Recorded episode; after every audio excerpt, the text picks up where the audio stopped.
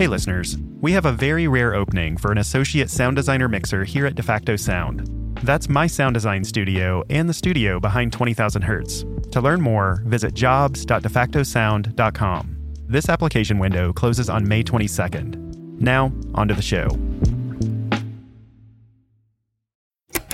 20, Hertz, 20, hertz.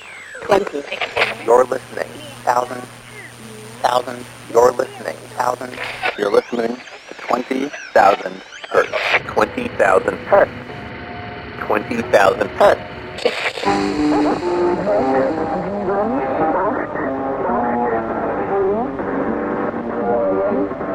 contrary to the popular belief that everything is dead outside the internet, there is very vivid and strange and kind of anthropologically interesting life going on on a shortwave still.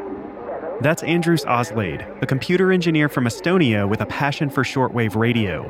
The weird sounds that you're hearing right now are recordings from actual shortwave radio stations. You'll be amazed what you hear from the and the music which is broadcasted is sometimes just literally out of this world.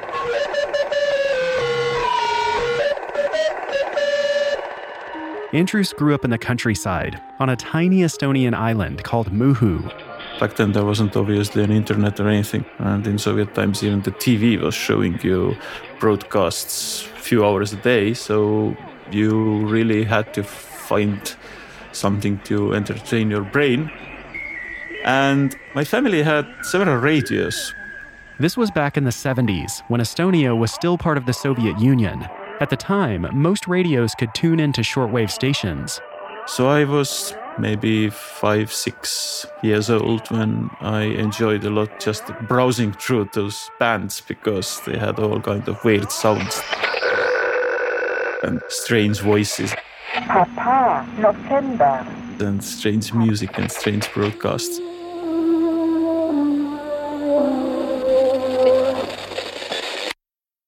If you ever listen to music on the radio, then you're probably tuning into an FM station. FM signals have pretty decent sound quality, but they don't travel very far. These signals go straight from the radio transmitter to the receiver, so it's basically a line of sight situation. That means that if you're driving in the opposite direction of a radio station, the signal will probably start to break up once you're about 40 or 50 miles away.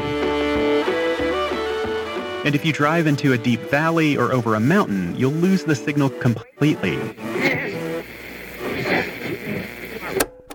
AM stations are mostly used for talk radio these days. AM doesn't sound quite as good as FM, but the signal can transmit farther. In the daytime, AM signals can travel about 100 miles, but at night, these signals reflect off electrically charged atoms in the upper atmosphere, called the ionosphere, and back down to Earth. This allows some of these AM stations to be picked up several hundred miles away. Shortwave radio signals do the same thing, but instead of a few hundred miles, these signals can travel thousands of miles across oceans and entire continents. The audio may sound pretty terrible, but on the plus side, you can basically send a message around the world. That's why shortwave radio is perfect for vital communication like aviation and maritime traffic control. Shortwave is also used by governments, who use it to transmit state sponsored messages to the people of other countries. For example, here in the United States, there's a station funded by the US government called Voice of America. They broadcast news into countries without a free press. This is the Voice of America, Washington, D.C., signing off. In the United Kingdom, the BBC World Service also goes out on shortwave. This is London. And some religious groups, like Adventist World Radio, also use it. Hello, listener, and welcome to Adventist World Radio, the voice of hope. Thank you so much for finding time to join me. These days, you can buy a basic shortwave radio for about $50. There are also websites that put the entire shortwave spectrum online for anyone to hear. Back when Andrus was surfing the shortwave radio bands as a child, he would often hear strange voices repeating a set of numbers. The thing what fascinated me most was that there were several stations which were just reading numbers with a monotonous Russian female voice.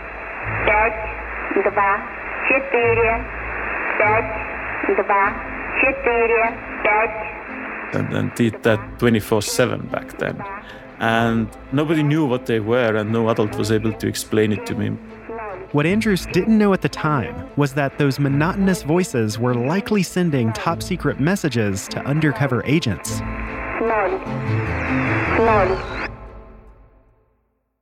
It might seem counterintuitive for intelligence agencies to broadcast top secret messages on the radio, but that's exactly what these stations seem to be for. That's 20,000 Hertz producer Olivia Rosenman. They're called number stations, and if you happen to have a shortwave radio, you can tune into one right now. There's quite a few of them, and they're not all reading out numbers in Russian. You can find number stations broadcasting in German, Spanish, Vietnamese, Chinese, and English.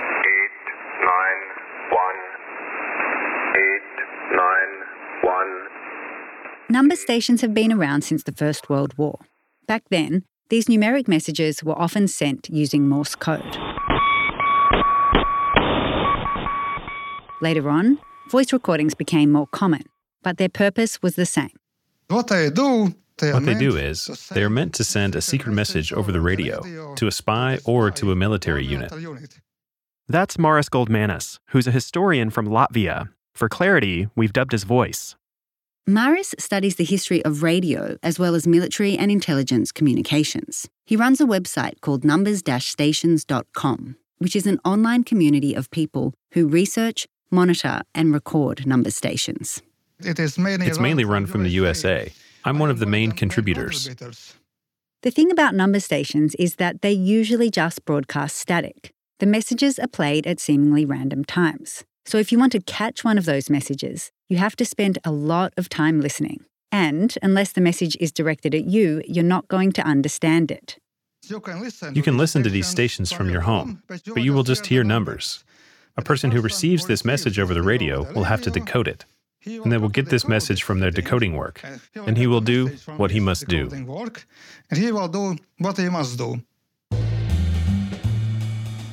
The numbers are read out in groups, four or five at a time. Each number corresponds to a letter, so the voice is actually spelling out words. In order to decode the message, the numbers that are broadcast are combined with another set of randomized numbers. These are written out on a decryption key in the agent's possession. That key is called a one time pad. The one time pad is a small bit of paper. It contains a code that you need to decipher the number sequence. And afterwards, you dispose of this piece of paper. And when Maris says small, he really means it. Visualize a piece of paper so tiny that it can be hidden inside a walnut or a fake battery or on the back of a postage stamp. This paper is filled with numbers that convert the broadcast message back to letters. And if you don't have that piece of paper, there's simply no way to decrypt the code. That's why intelligence agencies can broadcast these messages to the entire world with the confidence that only the person with the right one time pad will be able to understand it. The main thing is that the person who receives this message is the only person who has access to the decoding information. After the agent has decoded the message, she'll usually burn the one time pad. Wait a minute, this is starting to sound like something out of Mission Impossible. Totally. That's because spy movies have taken a lot of inspiration from historical events, especially from World War II and the Cold War. And that's when the most number stations were on the air. Unsurprisingly, no government has ever officially confirmed they use number stations. However, there have been a few cases where spies have been caught using them. For instance, in 2001, the US government convicted a group of Cuban spies who came to be called the Cuban Five. The agents had apparently been getting coded instructions from a Cuban number station on handheld shortwave radios. They decrypted these messages using computer software which the FBI was eventually able to crack, meaning they probably should have stuck to the old fashioned paper method. Then, in 2010, the FBI arrested 10 alleged Russian spies who were scattered across the US living under false names. According to the FBI, these deep cover agents were part of a global network of spies run by Russia's Foreign Intelligence Service. In a Seattle flat where two of these agents lived, the FBI seized a shortwave radio and a decoding book. Cases like these give us a rare glimpse behind the curtain of number stations. But most of the time, the exact purpose of any particular station remains a mystery.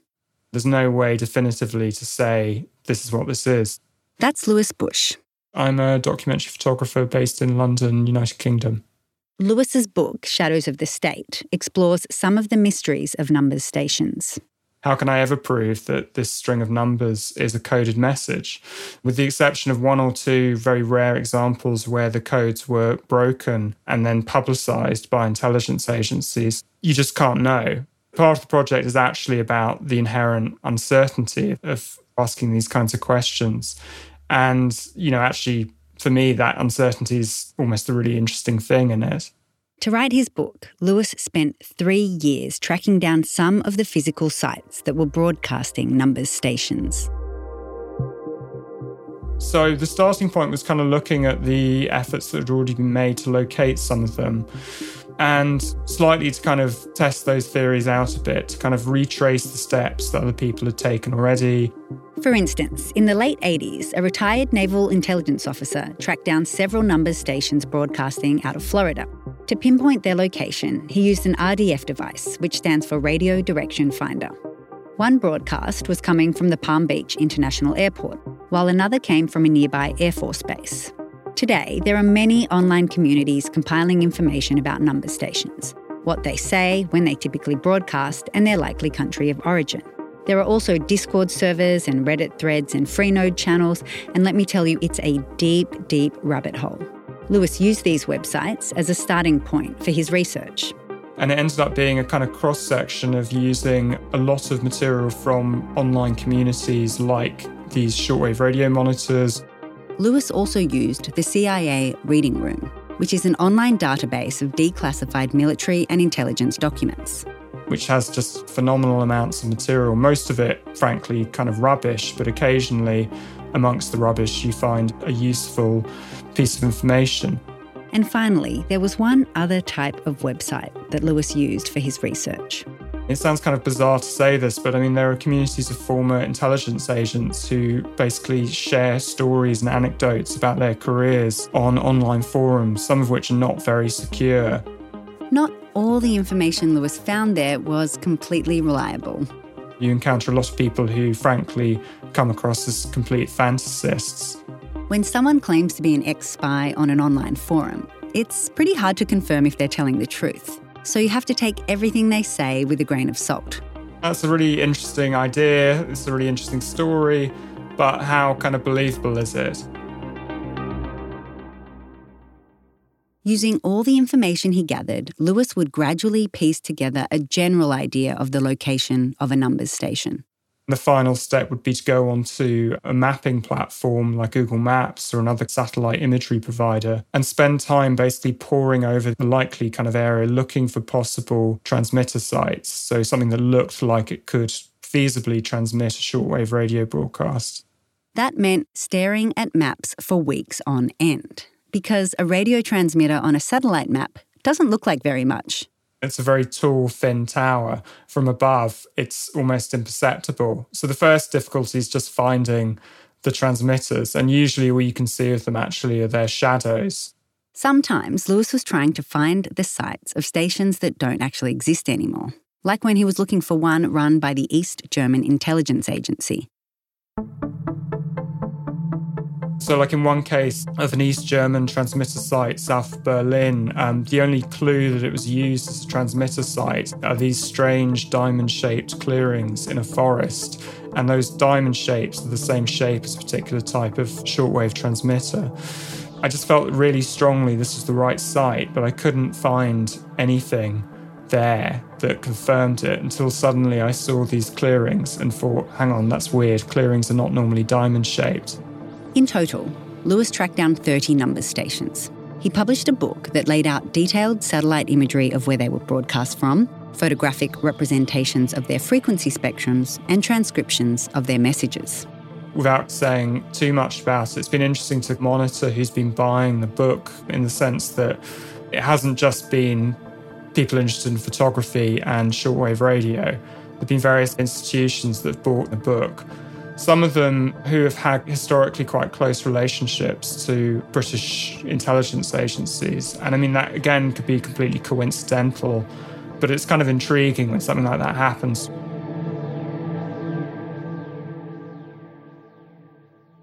Today, there are at least 20 or 30 numbers stations still broadcasting, but it seems they're becoming less common.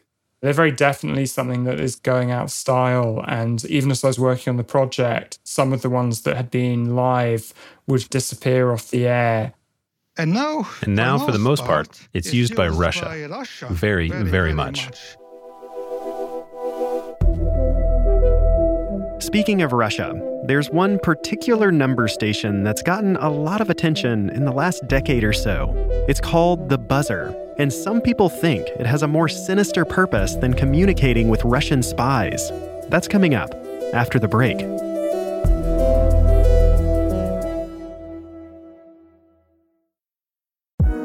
The hardest part of starting a business is coming up with a great idea. For every air fryer, video doorbell, or smart speaker that's sold in huge numbers, there are thousands of others that never made it. So that's the hard part. Now, here's the easy part selling online with Shopify. Shopify is the global commerce platform that helps you sell at every stage of your business. You don't need to know how to code or understand anything about design. And you definitely don't need a degree in accountancy. Just choose the template you like, upload some descriptions and images, and you're ready to start selling. You're probably already using Shopify and don't even realize it. That's because, according to their own data, Shopify powers 10% of all e commerce in the US. Huge companies like Allbirds, Rothy's, and Brooklinen use Shopify, along with millions of other entrepreneurs from 175 countries around the world. Here's how you can get started. Sign up for a $1 per month trial period at shopify.com slash 20k, all lowercase. Go to shopify.com slash 20k now to grow your business, no matter what stage you're in. Shopify.com slash 20k. Congratulations to Barbara Christensen for getting last episode's mystery sound right. That sound was made by E.T. the Walrus from the Point Defiance Zoo and Aquarium in Tacoma, Washington. ET has been trained to do a bunch of different vocalizations, like sputter and rumble. And here's this episode's mystery sound. If you can guess what that is, then submit your answer by going to the web address mystery.20k.org. And if you guess it right, you'll be entered to win. You know what you're going to be entered to win a super soft 20,000 Hertz t shirt. Indeed finds highly qualified candidates for any job as quickly as possible. That means when you've got a major deadline and need to hire right now, Indeed lets you relax. So, how does it work? First, Indeed has 350 million regular visitors each month. In other words, you have a huge group of talented people to choose from. Then, Indeed's AI powered matching technology helps you pick out the right person for you it's like searching for a needle in a huge haystack, but with a giant Indeed shaped magnet. And in an Indeed survey, 93% of those businesses said Indeed delivered the highest quality matches compared to other job sites. Our listeners can get a $75 sponsored job credit to get your jobs more visibility at indeed.com/hertz. Just go to indeed.com slash hertz right now and support our show by saying you heard about Indeed on this podcast. That's indeed.com slash H E R T Z. Terms and conditions apply. Need to hire? You need Indeed. Another day is here and you're ready for it. What to wear? Check. Breakfast, lunch, and dinner? Check. Planning for what's next and how to save for it? That's where Bank of America can help. For your financial to-dos, Bank of America has experts ready to help get you closer to your goals. Get started at one of our local financial centers or 24-7 in our mobile banking app. Find a location near you at bankofamerica.com slash talk to us. What would you like the power to do? Mobile banking requires downloading the app and is only available for select devices. Message and data rates may apply. Bank of America and a member FDIC.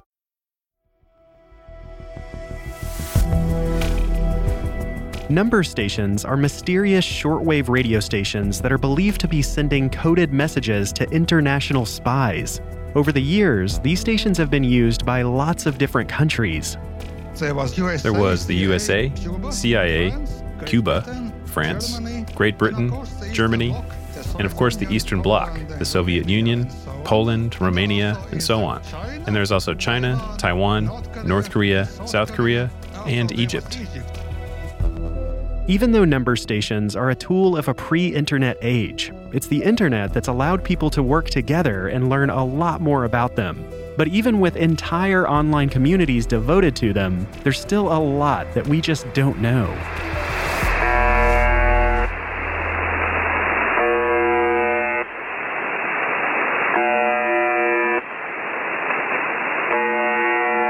This is a recording of a shortwave radio station that's commonly known as the buzzer.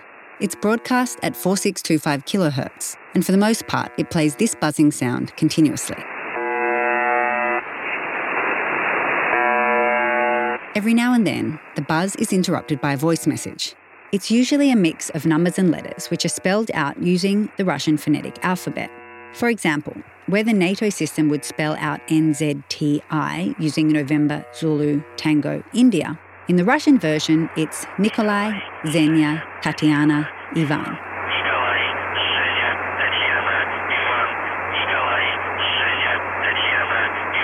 But every now and again, weird things happen. The buzzer has played fragments of Tchaikovsky's Swan Lake, a ballet that was often broadcast by state TV following the deaths of Soviet leaders.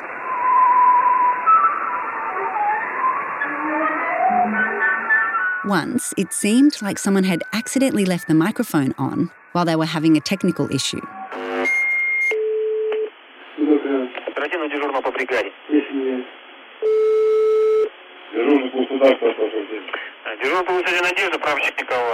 From what we can understand, this seems to be a phone conversation where the caller is telling an officer from another unit that the signal has gone offline.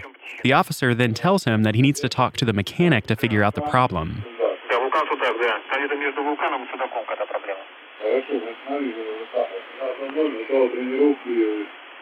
Я понял.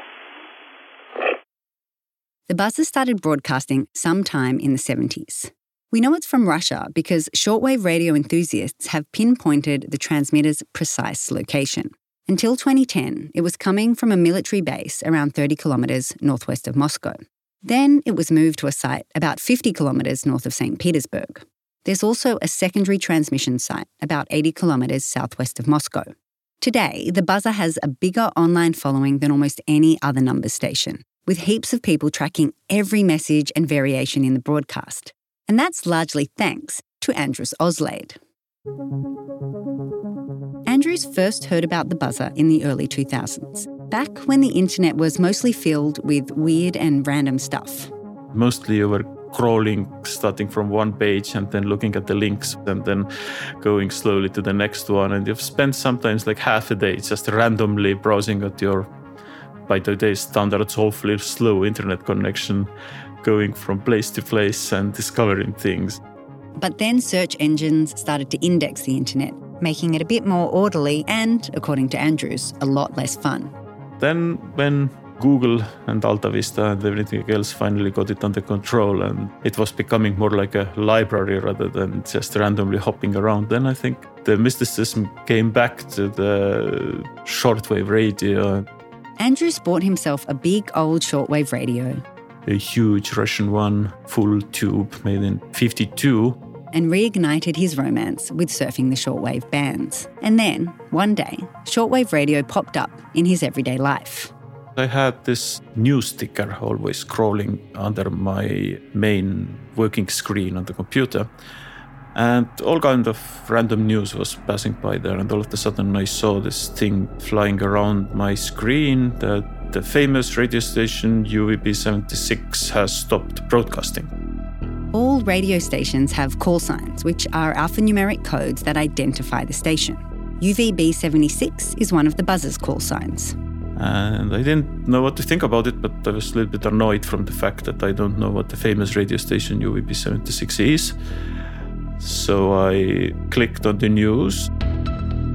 According to the article, the fact that the buzzer had stopped broadcasting was important because it meant that there will be a nuclear war because the Russian dead hand system has now been silent, and probably the computers will find soon that the Russia doesn't exist anymore and then launch all the nuclear weapons they have towards whatever they think they have to fly to.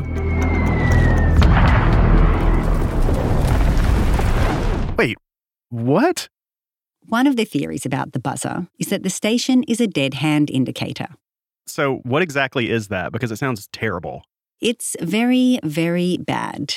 The dead hand is an automatic nuclear weapons control system from the Cold War era. It's activated when it detects that Russia is under a nuclear attack. Which is terrifying. And it sounds like it would just launch nuclear weapons willy nilly all over the place. Yeah, ultimately, it's a doomsday machine.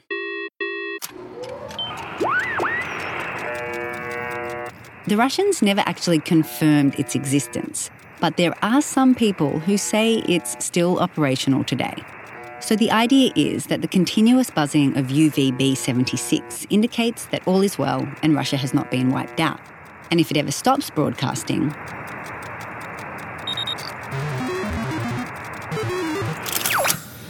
that means it's time to fire the news.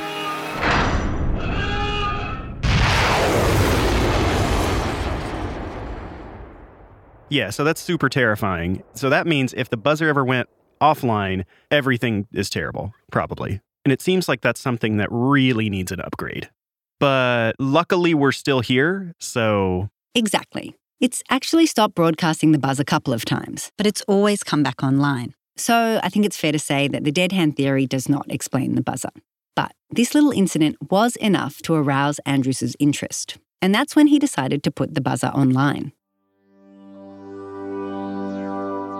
And realized that maybe I can put that in the internet and just for the fun have people listening to that. And then put this scanner at my working computer at home online.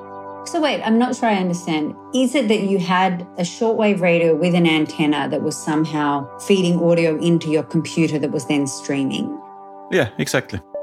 It took a bit for me to get my head around the idea of a big old Russian radio plugged into a computer and streaming online. So, what is it? Just like an auxiliary out from the radio and then aux into your. Yeah, just a very simple audio setup, nothing fancy. After Andrus got it set up, people started becoming obsessed with it. They tipped off that couple of tinfoil hattish forums that listen to this real time. It's still there. Enjoy. And it somehow started to live its strange own life from that moment on.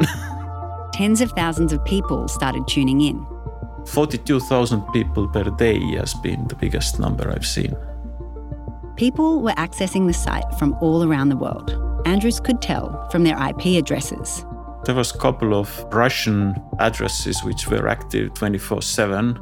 Andrus started to suspect that this might be the actual operators of the station who are monitoring their feed from my website because those two addresses were consistently on. So they were obviously recording because nobody would listen that much. Andrus watched as communities started to form. One group broke off to start their own website called priyom.org. And those guys were fanatics. They gathered information from every source they could. They've documented all of the buzzer's voice messages since 2010 the date, the exact time of day, the message. Looking at how precise and how elaborate their scheduling system is, I think they might have also gotten some tipping off from people saying when the schedule's up.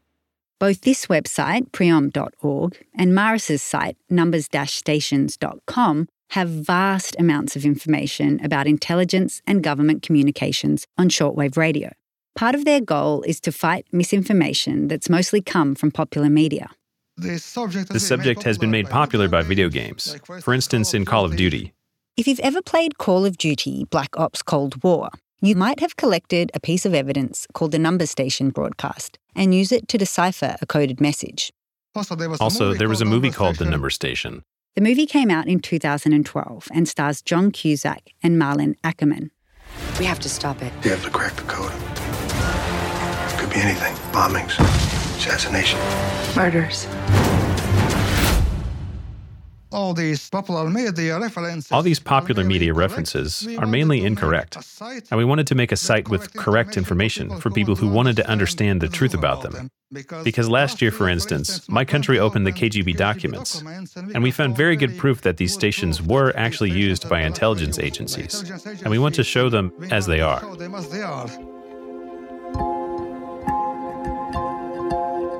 By now, you might be wondering why people devote so much time to number stations. For me, number stations are interesting because they're an opportunity to talk about this world of intelligence gathering and surveillance, and really to talk about what to me is a total kind of weird contradiction, which is this idea that in order to defend democracy, we need to do things that are very undemocratic. In order to protect our way of life, we need to basically license people to go and do things that run completely contrary to this thing that we treasure and value. Number stations are supposedly run by intelligence agencies. And intelligence agencies have been known to do pretty shady things in the name of freedom and national security. To me, the problem is if you pursue peace by preparing for war, you actually change the nature of the thing you're pursuing. It's kind of a question of ends don't just justify means, means actually have a very direct effect on the ends that they're pursuing. Even if number stations seem a little out of place in the 21st century, the fact is there are still dozens of them broadcasting today. They are very much a piece of living history. They're something that really is a piece of Cold War espionage, which for weird reasons still persists into the present. And both Maris and Andrus think they're not going anywhere. It's quite likely one of the most foolproof methods of communication with your operatives because as long as the code book is not compromised, it's impenetrable. It's very difficult to track where it's received from. While these, uh, stations, While these stations may seem very archaic, they are, of course, still really valuable because you can hack everything these days. Everything these days. This is why it has, I think, survived so long and why it's keeping surviving because we are getting better and better of monitoring communication between people in the internet domain. So uh, today, the more low tech you can go, the harder you are to follow, really. This low tech approach is famously popular with the Kremlin and specifically with Vladimir Putin. Vladimir Putin, Vladimir has Putin has said it's best to use the typewriter, better than the internet. Andrus is also still a big fan of low tech. Even though he now has a world of entertainment at his fingertips, every now and then he still finds himself picking up his 1950s Russian made shortwave radio. And he thinks you should too. I would encourage people to get themselves an old shortwave radio and just take a drink if that feels good and appropriate in the late night. Just go to the bands and, and listen what's there.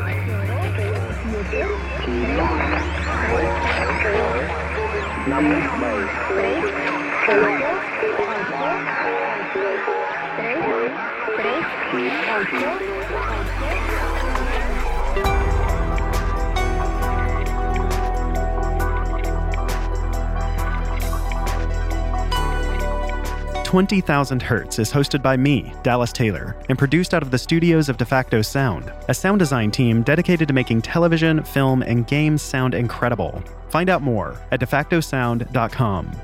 This episode was written and produced by Olivia Rosenman. And Casey Emmerling. With help from Sam Reinbold. It was sound edited by Soren Bejan. It was sound designed and mixed by Nick Spradlin. Thanks to our guests, Andrus Aaslaid, Maris Goldmanis, and Lewis Bush. You can find links to the number station websites we discussed in the show description. Also, to learn more, check out Lewis's book, Shadows of the State. And special thanks to Eigel and Dan Delgado for translating that snippet of audio from the buzzer for us. Finally, if there's another sonic mystery out there that you think we should cover, you can tell us on Facebook, Twitter, on our subreddit, or by writing hi at 20k.org. Thanks for listening.